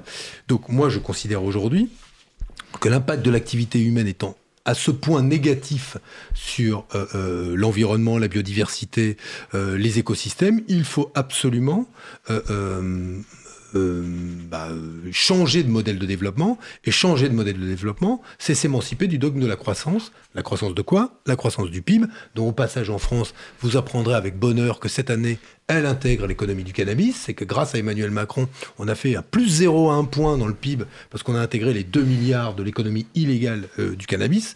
C'est assez amusant. C'est-à-dire qu'il aime pas l'économie illégale du cannabis, ça l'empêche pas de la rajouter dans les calculs euh, du PIB, comme ça, ça fait augmenter les, les- les résultats. Enfin, c'est Macron qui fait les calculs du PIB, du coup? Non, mais c'est drôle que ce soit. Il en fait des choses, Macron, C'est hein. l'INSEE qui, qui le fait, évidemment, tu pourras dire. Mais tu sais, dans- Bah. en France, dans ce pays, si tu crois qu'une haute administration prend une décision de cette nature sans en référer au cabinet euh, ministériel et sans que ce soit le politique qui donne le là, ce serait ignorer comment le, le pays fonctionne. Pour avoir été euh, ministre, Tu donnais le là à l'INSEE à l'époque. non, parce que j'étais pas, j'avais pas sous tutelle l'INSEE, mais je sais que ces administrations-là fonctionnent sous la tutelle directe des cabinets ministériels et avec une forte tutelle politique. Pourquoi? Parce que les nouvelles que donne l'INSEE, qui sont des nouvelles qui structurent le débat politique, sont des nouvelles évidemment éminemment sensibles. Donc, euh, euh, ce, que, je crois, oui, c'est qu'aujourd'hui, il y a des secteurs dans lesquels il faut faire moins de croissance, qu'il faut faire décroître. Si tu me dis euh, toute la production d'énergie carbonée, bah oui, il faut faire de la décroissance. Le nucléaire, il faut faire de la décroissance. Par contre, il faut faire de la croissance de, euh, dans le secteur de l'énergie renouvelable. Donc la décroissance, au sens où il faudrait euh, diminuer euh, la richesse produite, euh, moi je pense qu'il faut surtout s'intéresser aux secteurs dans lesquels il faut faire de la croissance parce qu'on a besoin de plus d'énergie renouvelable et ceux dans lesquels il faut ralentir l'activité, donc faire de la décroissance parce que nous n'avons plus besoin d'autant d'énergie produite par euh, le nucléaire. Et, hum, ce qui est l'exemple que j'ai sous la main, je pourrais t'en prendre euh, beaucoup d'autres. Donc, on- Excuse-moi, Patrick. euh, je pense que la décroissance, c'est une condition indispensable, hein, parce que sinon, ce qui va se passer, c'est que le- si je maintiens le même niveau de croissance, mon revenu universel, moi, il risque d'encourager une nouvelle division, non pas du travail ou de l'emploi, mais plutôt euh, de l'activité industrieuse. Il va y avoir d'un côté le travail épanouissant et autonome et des- au, au service de sa propre vie, et de l'autre, je vais retrouver un, un travail-emploi. Et avec des gens qui vont travailler, qui vont travailler à l'emploi, qui vont se, qui vont surtravailler deux fois, une fois pour eux et puis une fois pour les autres, pour que les autres puissent rester justement dans, ce type de travail épanouissant. Donc il faut bien qu'à un moment, on pense le travail autrement et, que justement le revenu en, universel puisse aller euh, permettre justement euh, de faire disparaître euh, totalement le courage aliénant, à la limite le travail. Euh, si je pousse à l'extrême, le travail emploi tel qu'il existe aujourd'hui. Donc il va bien falloir à un moment faire des choix. Et je pense que tout le monde n'est pas fait à les faire. Je pense que beaucoup de personnes sont attachées à leurs biens de consommation. Allez, il est 22h27. Benoît Hamon. Euh, oui, mais bon, c'est par définition, euh, c'est là où on a un vrai débat philosophique. Qu'est-ce qui fait que euh, aujourd'hui, dans cette société euh, qui euh, repose à la fois sur le travail, mais sur la propriété, la possession, Mm. Si je vis dans un 100 mètres carrés avec un jardin et que je suis heureux, qu'est-ce qui explique que je devienne immédiatement malheureux le jour où à côté de chez moi, quelqu'un vit dans 120 mètres carrés avec un grand jardin?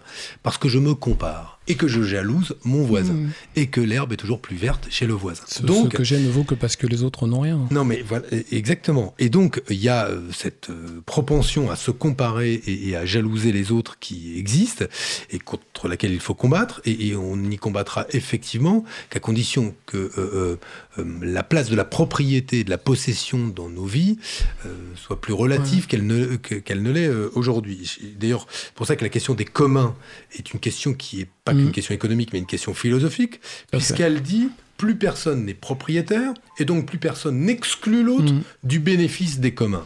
Et je détermine donc que dans ce champ qui va de l'eau, l'air, au savoir, à Internet, l'information, nous sommes collectivement en charge ben, d'administrer, gérer ce qui euh, finalement nous appartient. J'aime pas le mot du coup parce qu'on n'est pas propriétaire, mais ce, à- ce dont nous avons tous l'usage.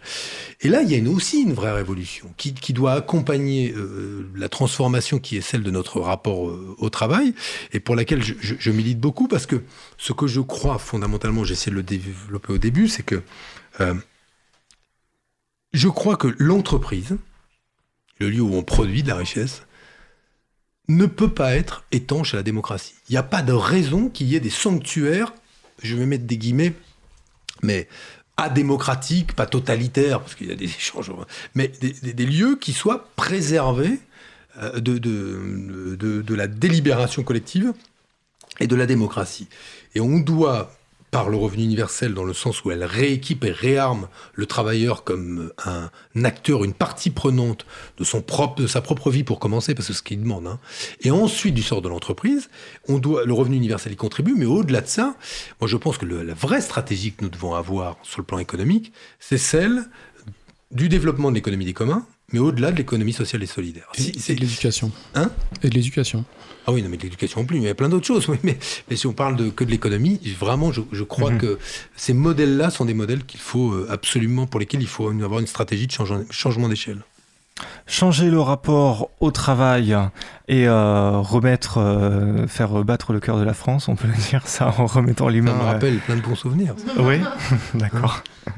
Merci beaucoup, Benoît. Merci à vous. d'être passé nous voir. Merci. Merci. J'ai apprécié. La semaine prochaine, euh, nous. J'ai apprécié surtout un animateur qui fait un, un- un moment Gattaz, un moment Mélenchon, un moment. euh, Ah, t'as tout- repéré Gattaz. Ah ouais, ouais, un La peu, citation ouais. du début, c'était Yvon Gattaz, le père de, de- de Pierre C'est Gattaz. incroyable. ça. J'ai jamais fait une provocation pire euh, en début d'émission. Merci beaucoup. Au plaisir. Et donc, euh, du coup, on se retrouve la semaine prochaine, comme chaque soir, en direct à 21h. On recevra Yann Maël Larreur pour le droit à la déconnexion. Merci. Bonsoir.